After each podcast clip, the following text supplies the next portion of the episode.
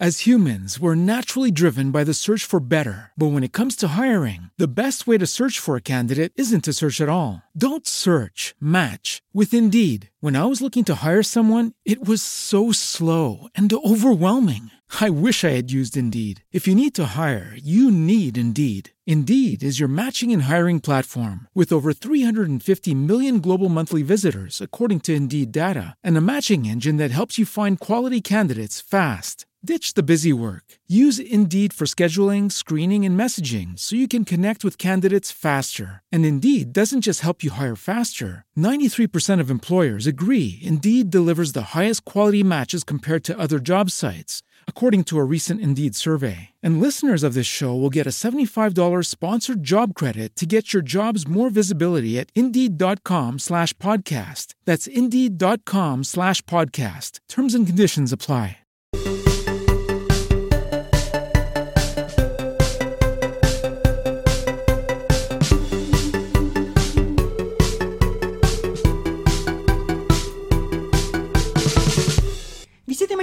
Su quanto geniale fosse la figura di Leonardo da Vinci? Ma soprattutto, qual era il suo lavoro? Sul suo CV, che cosa appariva? Quanto lungo sarà stato? Per non parlare del cedolino, ovviamente, avendo un'infinità di professioni. Che cosa aggi- aggiungeva lui sotto la voce professioni in un qualunque documento che doveva andare a firmare? Se ci basiamo sulla pagina infallibile di Wikipedia, risulta che lui era un architetto, pittore, scultore, disegnatore, trattista, scenografo, anatomista, botanico, musicista, ingegnere e progettista. E una tartaruga ninja. Perché abbiamo deciso di parlare di lui? Perché è l'esempio più lampante eh, di una persona che ha fatto la differenza oltrepassando qualunque limite, superando qualunque schema e ostacolo, attingendo a tante discipline per ottenere eh, risultati incredibili. Oggi quindi parleremo di interdisciplinarità. Benvenuti o bentornati su Antropoché, un podcast con un po' di antropologia Un po' di filosofia. e non solo. Bene, siamo giunti all'ultima puntata di questa serie, È Giulia. vero, è vero, di questo anno. Occhioni lucidi. Sì, sì, sì.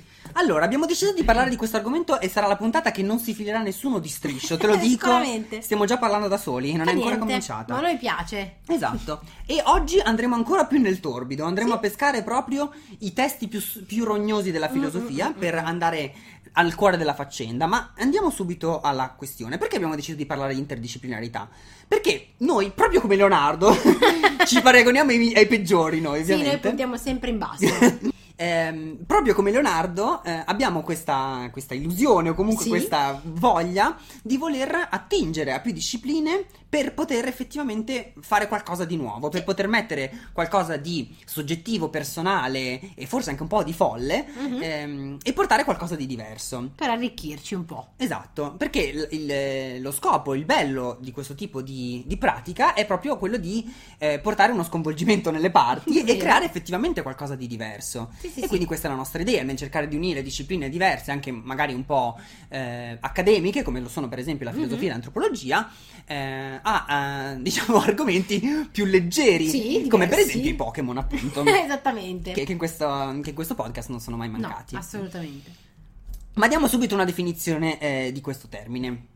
Allora, per interdisciplinarità si intende la rete di rapporti di integrazione ed interazione per cui discipline diverse convergono in principi comuni, sia nel metodo della ricerca sia nell'ambito di una, mm, diciamo, di una creazione di una teoria.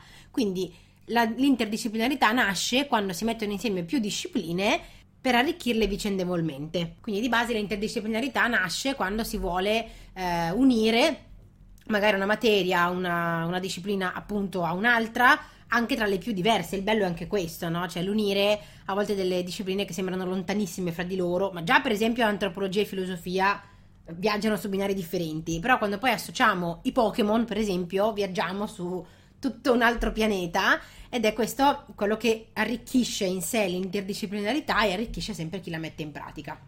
Stiamo facendo una rivoluzione culturale noi Sì, senza sì, neanche sì, saperlo. Sì, sì. Siamo i nuovi Leonardo. Infatti, ehm, Questa pratica è eh, in realtà applicata in maniera anche inconsapevole Sì. in moltissimi campi, basta pens- basti pensare per esempio alla realizzazione di un edificio Mhm. dove eh, l'architetto e l'ingegnere si mettono insieme, quindi mettono insieme due discipline completamente diverse per la realizzazione di un progetto comune. Certo. Eh, quindi a livello pratico in realtà questo tipo di eh, lavoro viene fatto molto più facilmente, molto più spesso. A differenza invece di eh, discipline magari più teoriche, più Mhm. umanistiche per esempio, Sì, dove sì, invece questa pratica è mm, molto più frenata, anche perché c'è un po' la, ehm, l'illusione o la percezione, meglio dire, de- del fatto che una disciplina riesca perfettamente a esaurire completamente la conoscenza di quello che studia, Mhm. quando in realtà eh, per avere una versione a 360 gradi molte volte eh, bisognerebbe avere una visione ehm, appunto da più punti di vista, da più Mhm. prospettive. E qui possiamo ri- di, nu- di nuovo menzionare Leonardo con la sua camera degli specchi, eh, in cui appunto mostrava che eh, un singolo oggetto eh, circondato appunto da specchi veniva eh, visto da prospettive completamente diverse Sì. e quindi si aveva una percezione di quel singolo oggetto in una maniera completamente nuova o comunque più completa rispetto a eh, osservare quell'oggetto semplicemente da davanti Certo. banalmente. Questo è un po' eh, l'esempio, la metafora che si può usare per descrivere che cos'è l'interdisciplinarità. Eh, perché appunto ci dà la possibilità, attraverso altre, altre discipline, attraverso specchi, attraverso altre prospettive, di eh, comprendere meglio ciò che si va ad analizzare. Bene, detto questo, buttiamoci subito a capofitto nei testi. Sì. Eh, abbiamo preso eh, appunto qualcosa di complesso per sfidare noi stessi e far capire a voi con cosa abbiamo a che fare a volte noi per preparare queste puntate o cosa abbiamo passato noi Esatto. per affrontare queste discipline. E infatti eh, ci poggiamo su filosofi semplici e leggeri come Piaget o Heidegger, quindi insomma mh, eh, quelli semplici. Sì, sì, quelli facili. Ma, ma adesso vedrete, adesso vedrete tranquillamente. Quindi andiamo subito al testo per cercare di capire quali sono appunto queste critiche di cui abbiamo parlato in precedenza riguardo alla- all'inter- all'interdisciplinarità e invece quali sono i punti di forza che caratterizzano questa, questa pratica. Si conosce solo ciò che si vuole conoscere, nel senso che l'oggetto è colto secondo una particolare falsificazione funzionale alla conoscenza, tralasciando tutto ciò che concerne la dimensione profonda e problematica della realtà. Chiaro, no? Chiarissimo. Ragazzi, vi lasciamo dig- digerire Esatto. questa frase. Che comunque siamo partiti molto facili, eh, ve lo dico. esatto. Che cosa si intende con questa frase? Beh, molto semplicemente, perché in realtà poi i concetti dietro sono in realtà Sì, molto semplici. esatto. Che eh, quello che noi conosciamo molte volte è veicolato dalla prospettiva che noi abbiamo su una determinata cosa. Esatto. E quindi vediamo solo quello che vogliamo vedere a volte. Non è una colpa che ci, noi ci dobbiamo prendere, queste cose le abbiamo anche dette nelle puntate precedenti, Mhm. è già successo che ne, ne parlassimo, però capita, è così. E quindi molte volte mh, bisogna stare attenti, bisogna avere una consapevolezza di questa nostra eh, mh, prospettiva parziale di un, di un determinato soggetto che andiamo ad incontrare, perché attraverso questa consapevolezza siamo più forti del- di quello che poi noi andiamo a effettivamente analizzare e a scoprire, per poi riuscire ad avere eventualmente una conoscenza dell'oggetto esperito maggiore in Esatto. seguito. Perché appunto a questo punto consapevoli di questa cosa, magari cercheremo di approfondire la questione da altri punti di vista, i famosi specchi e prospettive di cui parlavamo in precedenza. Detto questo, quali sono però le critiche che si possono muovere all'interdisciplinarità? Allora, le principali ulteriori critiche che sono state poste all'interdisciplinarità sono principalmente queste. Primo tra tutte il fatto che l'interdisciplinarità sia una forma celata di monodisciplinarità, ovvero una, diciamo, eh, una sorta di disciplina singola mascherata da tante altre messe insieme, quindi che in realtà unendo più discipline se ne forma in realtà soltanto una mh, colorata, diciamo così, fatta da più colori. L'altra critica è che eh, l'interdisciplinarità comporta il rischio di essere un ibrido di informazioni, e cioè che unendo più saperi in realtà non si dà un sapere più grande, ma semplicemente un sapere un po' spezzettato, una conoscenza un po' ibrida. Quindi è come se volessimo costruire una palla con tante pezze dove c'è un po' di scienza, un po' di arte, un po' di filosofia, un po' di antropologia, eh, un po' di tutto messo insieme, che però in realtà appunto non è completo. E un'altra critica, questa ancora più forte, è che forse l'inter- l'interdisciplinarità è eh, una sorta di mh, toppa alle lacune delle altre discipline, quindi dove magari non arriva l'arte, allora si usa la scienza, dove, non arriva magari la chimica, allora si usa la fisica, quindi una serie di scienze, di discipline che sono diverse, dove però una va in soccorso dell'altra. Quindi non si crea davvero una- un collegamento tra le discipline, ma è un rattoppare l'una all'altra dove manca. Esatto, quindi queste sono un po' le critiche che sono state mosse all'interdisciplinarità nel corso eh, de- della sua storia. Sì? Però in realtà eh, l- questa, questa pratica non si comporta esattamente nel modo in cui viene descritta attraverso queste critiche, cioè no. non fa un patchwork delle No. varie discipline, bensì è ben consapevole dell'importanza di ogni singola disciplina e anche della sua imperfezione, Sì. non completezza, e quindi si rende conto che eh, una somma di tutte le discipline dove nessuna è migliore dell'altra, ma tutte insieme sono necessarie per il componimento di un sapere maggiore, è una forma più efficace per la conoscenza di un determinato elemento. Esatto. Quindi potremmo anche dire che un esempio di eh, interdisciplinarità è il culo pilates, tutte quelle, tutte quelle insomma discipline in palestra dove si mettono insieme Esatto, più, più esercizi. Esatto, esatto, più, più saperi per Più tirare fuori saperi. qualcosa che non sai bene che cos'è. Esatto. Io al massimo vado al- ai ristoranti fusion e, e quello è Per mangiare inter- un po' cinese e un po' giapponese. è quel tipo di Eh, interdisciplinarità ma è interdisciplinarità anche quella. Eh, chi lo sa. Io ci vedo nulla di male. Va bene, eh, comunque, mh, torniamo di nuovo al testo, Esatto. quindi per appo- appoggiamoci di nuovo a- ai, ai grandi per ehm, cercare di appunto eh, capire se quello che stiamo dicendo è vero e il perché. Per farlo dobbiamo partire da un presupposto importante, come funziona quindi la conoscenza, no? La conoscenza si rende possibile attraverso un sistema di tecniche, epistemi e strumenti che rendono fattibile una certa apertura di un fenomeno. L'apertura però corrisponde alla stessa chiusura dell'oggetto, inquadrato in una dimensione di particolari determinazioni costitutive. Bene, che cosa significa che noi quando ci approcciamo a un oggetto questo si deve aprire ma nello stesso tempo si chiude, Giulia? Spieghiamo questa cosa, perché questo mi ricorda molto si- mi apro alla chiusura di Harry Potter. Esattamente. Ma comunque, ehm, che cosa significa? Cioè, noi per capire che cosa abbiamo davanti dobbiamo conoscerlo, quindi spolparlo, capirlo nel profondo e in- quindi in questo senso aprirlo. Aprirlo, esatto. Benissimo. E che cavolo. Ok. e parla come Magni, no? Ma dall'altro lato avviene una- una, eh, allo stesso tempo una chiusura dello stesso Sì, esatto. perché in questo caso noi lo guardiamo quell'oggetto da una determinata prospettiva, quindi lo incaselliamo Sì. solo in una griglia di ehm, analisi e quindi non, non è sufficiente o comunque lo blocchiamo all'interno di una singola mh, prospettiva. Sì, lo guardiamo con una lente sola, con un paio di occhiali solo. Perfetto. e a quanto pare ne servono diversi. Sì. Quindi ecco questa è la differenza di apertura-chiusura. Ma andiamo avanti. Quindi cosa si deve fare? Cosa fare dunque? Un percorso che esplori possibilmente l'unità nell'incontro con la cosa, visualizzandola nell'invedere, entro cui l'ente viene a visualizzarsi nell'attesa, pronto ad aprirsi nei diversi significati. Se ogni singola disciplina apre l'oggetto secondo una sola possibilità e la conseguente interdisciplinarità indica solo l'inter di una sintesi formale di dati, solo nell'invedere sarebbe possibile attuare ciò che Piaget auspicava, e cioè la rottura stabile delle frontiere. Ok, perfetto. che cosa si intende per l'incontro con la cosa? Sono quelle cose che fanno venire la pelle d'oca nel Sì. mio caso. Quindi, appunto, giocare un po' su questi termini osceni che ogni tanto la filosofia propone, in questo caso a noi sta divertendo molto, Moltissimo. sappiatelo. Anche se anche noi eh, li detestiamo tanto quanto chi ci sta ascoltando in questo momento. L'incontro con la cosa si riferisce proprio a il momento in cui noi entriamo a contatto con un oggetto che andiamo ad esaminare. Esattamente. Eh, Bravo. Vedi? Una volta che noi analizziamo una cosa, avviene questo procedimento del- che nel testo viene definito come l'invedere, cioè il vedere all'interno, il vedere dentro, ovvero uno sguardo analitico, Sì. un'analisi.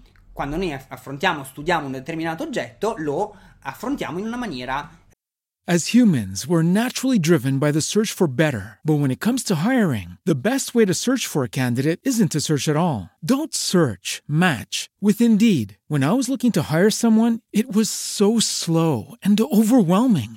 I wish I had used Indeed. If you need to hire, you need Indeed. Indeed is your matching and hiring platform with over 350 million global monthly visitors, according to Indeed data, and a matching engine that helps you find quality candidates fast. Ditch the busy work. Use Indeed for scheduling, screening, and messaging so you can connect with candidates faster. And Indeed doesn't just help you hire faster. 93% of employers agree Indeed delivers the highest quality matches compared to other job sites, according to a recent Indeed survey. And listeners of this show will get a $75 sponsored job credit to get your jobs more visibility at Indeed.com slash podcast. That's Indeed.com slash podcast. Terms and conditions apply. Eh, metodica per dare una definizione o cercare di capire il più possibile. E il vedere dentro sta a significare proprio il capirlo al 100% o quanto più possibile. Però la cosa è, se noi però guardiamo questo oggetto appunto che si disvela davanti a noi secondo una sola prospettiva, quindi secondo un solo paio di occhiali, mi piace molto questa immagine degli occhiali, e in realtà no- l'interdisciplinarità non, non si mette nemmeno in atto e diventa soltanto una parola, cioè l'inter è in realtà soltanto un modo di, di- di descriverla questa cosa, però non ha realmente un fondamento. Per cui cosa bisogna fare? Bisogna fare un salto di qualità e mettere appunto in atto quella che Piaget dice rottura delle frontiere, sem- che semplicemente detto come mangiamo, significa il rompere un po' la barriera che si è creata, che ha dato l'occhiale con cui abbiamo guardato la cosa, quindi metterne su altri e rompere un po' quella, quella barriera che avevamo, che avevamo posto all'inizio, quindi dire ok, con questi occhiali vuol dire questo, però se io ne metto un altro, poi un altro, poi un altro, vedo questa cosa da più punti di vista e la conosco meglio. Quindi, per quanto riguarda la- questa famosa rottura delle frontiere, che cosa Esatto. si intende? Significa semplicemente che noi oltrepassiamo i limiti precostituiti, quindi sradichiamo un po' le barriere che c'erano intorno a, a un oggetto perché appunto questo oggetto possa mostrarsi sotto una forma sempre nuova e diversa e anche nuova anche a noi, quindi eh, ci incuriosisca e ci arricchisce. Infatti, la bellezza dell'interdisciplinarità è proprio, come avevamo detto all'inizio, questo suo aspetto rivoluzionario, Mhm. questo suo aspetto che rompendo degli schemi eh, porta inevitabilmente, o comunque si spera, alla creazione di qualcosa di nuovo. E tra l'altro, quando ehm, se, se- se questa cosa venisse declinata eh, a un qualunque tipo di lavoro, anche magari a livello accademico, proviamo a Sì, sì, pensarlo, sì, certo. per i ragazzi, per esempio, ehm, si potrebbero creare così dei progetti anche molto soggettivi, molto personali, Mhm. perché eh, una persona che si specializza in una determinata disciplina non, non, ehm, non racchiude in sé soltanto quel sapere o quella predisposizione, ma magari Certo. ha tanti altri interessi che potrebbero essere inseriti, intersecati Mhm. in quello che ha studiato, in quello che più gli piace e quindi magari creare un percorso di studio o comunque una ricerca completamente nuova e innovativa. Certo. Quindi la bellezza dell'interdisciplinarità è proprio la, la capacità eh, creativa che dà a chi studia, a chi ehm, ehm, appunto fa ricerca o comunque in generale ehm, a chi è curioso e vuole mettersi in gioco, diciamo. Certo, sempre. Ehm, E, poi anche appunto questo aspetto rivoluzionario che lo contraddistingue fin da come abbiamo detto all'inizio della puntata. Bene, a questo punto vediamo se il nostro sfidante ci ha ascoltato e facciamo partire la nostra domanda sfida. Eh, ma quindi io se sono un premio Nobel della fisica, allora non ho capito niente, sono un ignorante, non so nulla? Cioè bisogna per forza mettersi tanti occhiali perché sennò io non vedo niente? Allora, in realtà la questione è un pochino più sottile, nel senso che è chiaro che un qualunque esperto nel- in una determinata materia non è che è un ignorante sol- solo perché è esperto in quella materia lì, attenzione, quello che vogliamo dire è che sì, essere magari esperti di una disciplina è sicuramente un buon punto a favore, ma eh, quello che conta è come noi ci approcciamo alle cose. Quindi in questo caso, eh, se siamo curiosi, non per forza se siamo dei fisici, dobbiamo essere solo dei fisici sempre comunque nella vita, perché uno può essere un fisico, ma essere un esperto anche di arte, per esempio, e magari cercare qualcosa per unirle le due cose, che sembrano delle materie così lontane fra loro. Ma in realtà poi si scopre che forse non lo sono così lontane. Cioè, questo serve anche un po' per stimolare la curiosità stimolare un po' a fare qualcosa sempre di diverso, però non per forza se uno è esperto in una materia è uguale e ignorante perché non conosce le altre. Anzi, parte da un enorme punto a favore che è l'essere esperto di qualcosa, quindi l'avere la perfetta padronanza di una materia e da lì può partire a conoscere o esplorare un sacco di altri terreni che magari prima non, non pensava di poter fare e scoprire che ci sono un'infinità di mondi bellissimi in cui che possono essere anche tutti uniti. Quindi tutta questa puntata era un po' per giustificare appunto la, la, voglia che avevamo all'interno di questo podcast di mettere insieme più discipline possibile, anche invitando tra l'altro esperti differenti da, da uh-huh. ehm, materie o settori completamente diversi, proprio per trovare un punto di incontro. Anche la puntata con Nuovo che abbiamo mhm, fatto, uh-huh, quindi sì. per parlare di sessualità, è, è, stata sicuramente rivoluzionaria proprio riuscire a mettere a confronto due realtà così diverse che però parlano in modo diverso dello stesso argomento. Sì eh, così come affrontare la questione magari della ehm, dipendenza dai videogiochi mhm. attraverso mm-hmm. l'intervento di uno psicologo che appunto era l'unico in grado certo. di poter eh, dipanare per noi alcune ehm, eh, lacune che non avremmo mai potuto sanare da soli. Quindi sempre l'intervento e la partecipazione da parte di eh, altre prospettive, altri punti di vista, altri esperti, si riesce sempre a, ad arricchire eh, lo spettro certo. visivo a riguardo. E così anche eh, il nostro podcast, anche quando siamo soltanto in due, eh, l'idea di voler mettere insieme appunto discipline eh, contrastanti tra di loro o anche soltanto unire eh, il sacro e il profano, come sì. potrebbe essere una qualcosa di più accademico con il Pokémon, oppure il nostro linguaggio magari molto più semplice di quello che si può trovare a scuola o comunque in un, in un ambiente lavorativo di questo settore eh, è un modo per far sì che le informazioni possano arrivare a un pubblico diverso. Certo. o comunque che anche per noi stessi che facciamo questo podcast che siamo da questo lato del microfono eh, ci ha dato modo di svilupparci e di evolverci in modi in cui non, non ci saremmo aspettati. Ah assolutamente e anche solo forzandoci per cercare di capire quale Pokémon può eh, meglio interpretare la body positivity è stato sicuramente un modo veramente rivoluzionario per affrontare la questione, per esempio. Ultimo dettaglio riguardo alla questione, mi viene in mente la maturità del 2019, mm-hmm. che è stata appunto eh, rivisitata, rivoluzionata completamente, in cui è stata poi tolta la tesina sì. di maturità, dove quindi i ragazzi non devono più preparare un testo di 30, 40, 50 pagine, dove parlare un po' degli argomenti che più gli piacciono, dove cercano appunto di mettere insieme diverse materie per affrontare questo sì, famoso sì. scoglio dell'orale ma eh, l'orale viene affrontato in maniera differente in questo sì. modo con delle buste con all'interno eh, delle tematiche generali, generiche, in cui appunto i ragazzi si devono poi eh, giostrare tra le varie materie durante l'orale. Sì. Ma in questo caso però gli viene tolta quella possibilità di mettersi effettivamente in gioco certo. e magari di tirare fuori eh, qualche aspetto qualche, qualche, loro interesse personale sì. o qualche aspetto della loro personalità latente nei loro cinque anni di, di scuola eh, e effettivamente creare magari un testo, un progetto un po' più personale che esatto. lo avvicina a una materia piuttosto che a un'altra. Sì, sì, sì, dove il collegamento lo fai tu perché a te interessa parlare di questo e quindi ti, ti stimola a cercare da solo no, i collegamenti, mentre la busta ti, ti apre una, una rosa di, di, di argomenti che però devi già sapere e ti è un po' Cioè, mm, è un po' mm, viziata questa cosa perché l'argomento è quello e quindi devi parlare di quello, ma mh, mm, le conoscenze che hai sono perché hai studiato, ma non perché l'hai cercata tu, non hai fatto tu il collegamento da solo. Anche perché poi la tesina dava quella possibilità di eh, veramente spaziare anche con gli mm-hmm. argomenti. Io, per esempio, eh, partivo dal testo eh, di Alice nel Paese delle Meraviglie mm-hmm. e da mhm. lì facevo vari collegamenti con varie materie, per esempio, certo. che poi sarà stata una tesi banalissima, Vabbè, senza però... ombra di dubbio. però comunque era un tentativo, un primo, un primo tentativo, approccio. anzi, nel nostro caso neanche primo, Giulia, perché noi siamo abbastanza vecchi da ricordarci vero, che avevamo quelle delle elementari, quelle le delle medie, quelle delle superiori, tutte le abbiamo fatte le tesine sì. possibili. Invece adesso a questo punto la prima che eh, arriva di tesi è quella universitaria praticamente. Sì. da 0 a 100 proprio. Togliendo... Dal pensierino alla tesi di laurea. Bravissima.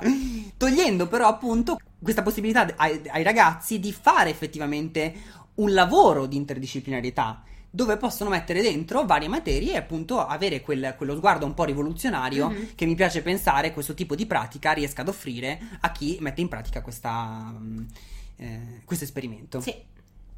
Va bene Giulia, lanciamo bene. il Pokémon della settimana? Vai. Va bene. Allora, secondo te avrò trovato il Pokémon nell'interdisciplinarità?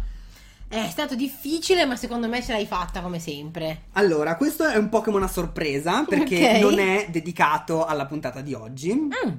Ma eh, siccome siamo giunti all'ultima puntata e siccome eh, te l'avevo promesso, mi sembrava giusto dare un Pokémon a Giulia. Grazie!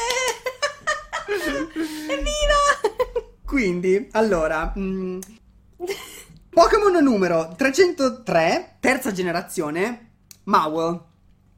Oh, ma che bello! cioè, ma aspetta, ma hai i denti nella coda? allora, un attimo, un attimo. Allora, terza generazione, quindi un Pokémon Ok. abbastanza datato, siamo alla sesta, quindi comunque già questa forma di antico, di classicismo Ti ringrazio. riesce ad apparire in qualche Sì. modo, no? Ma poi comunque mh, ehm, per identificare la, la- la figura di Giulia, nel senso a livello proprio metaforico, nel suo core, proprio nel suo mh, cuore, Sì. non poteva che essere questo personaggio elegante e minuto e simpatico e dolce da davanti. e poi ovviamente tetro e minacciosissimo e pronto a divorarti da dietro. È bellissimo! Devi sapere che questo Pokémon ha queste due corna che però in realtà si sono trasformate in vere e proprie fauci. Zanne, cioè. Quindi, nonostante il suo aspetto sia davvero molto carino e delicato, in realtà è in grado di eh, azzannare il ferro in- impiegabile. Te lo giuro, è il migliore in assoluto. Quindi ha una Cioè, brutalità nascosta molto efficace. Perfetto.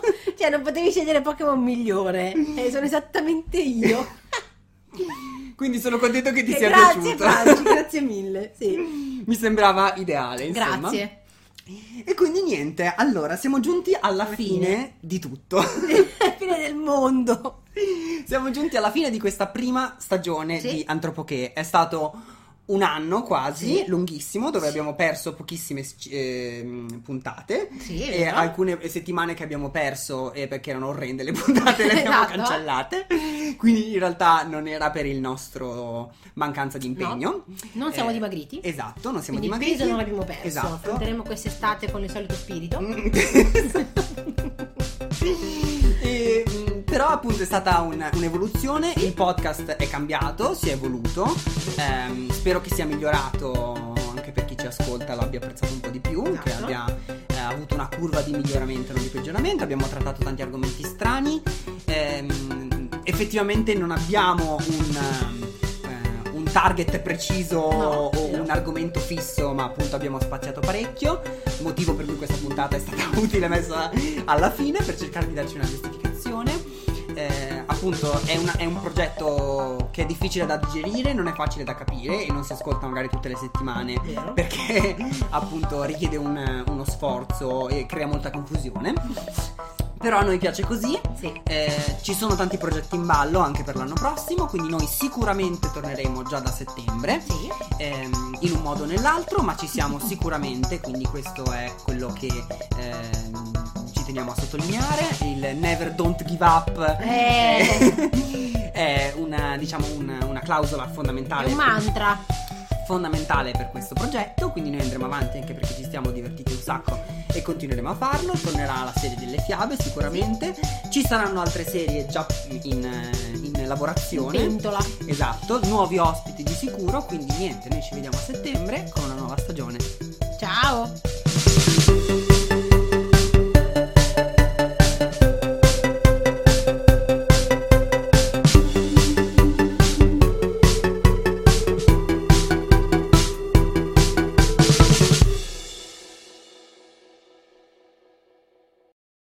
Come prima cosa così a caso. Termini a caso. La donzelletta sono Vabbè. As humans, we're naturally driven by the search for better. But when it comes to hiring, the best way to search for a candidate isn't to search at all. Don't search, match with Indeed. When I was looking to hire someone, it was so slow and overwhelming. I wish I had used Indeed. If you need to hire, you need Indeed. Indeed is your matching and hiring platform with over 350 million global monthly visitors, according to Indeed data, and a matching engine that helps you find quality candidates fast. Ditch the busy work. Use Indeed for scheduling, screening, and messaging so you can connect with candidates faster. And Indeed doesn't just help you hire faster. 93% of employers agree Indeed delivers the highest quality matches compared to other job sites. according to a recent Indeed survey. And listeners of this show will get a $75 sponsored job credit to get your jobs more visibility at Indeed.com slash podcast. That's Indeed.com slash podcast. Terms and conditions apply.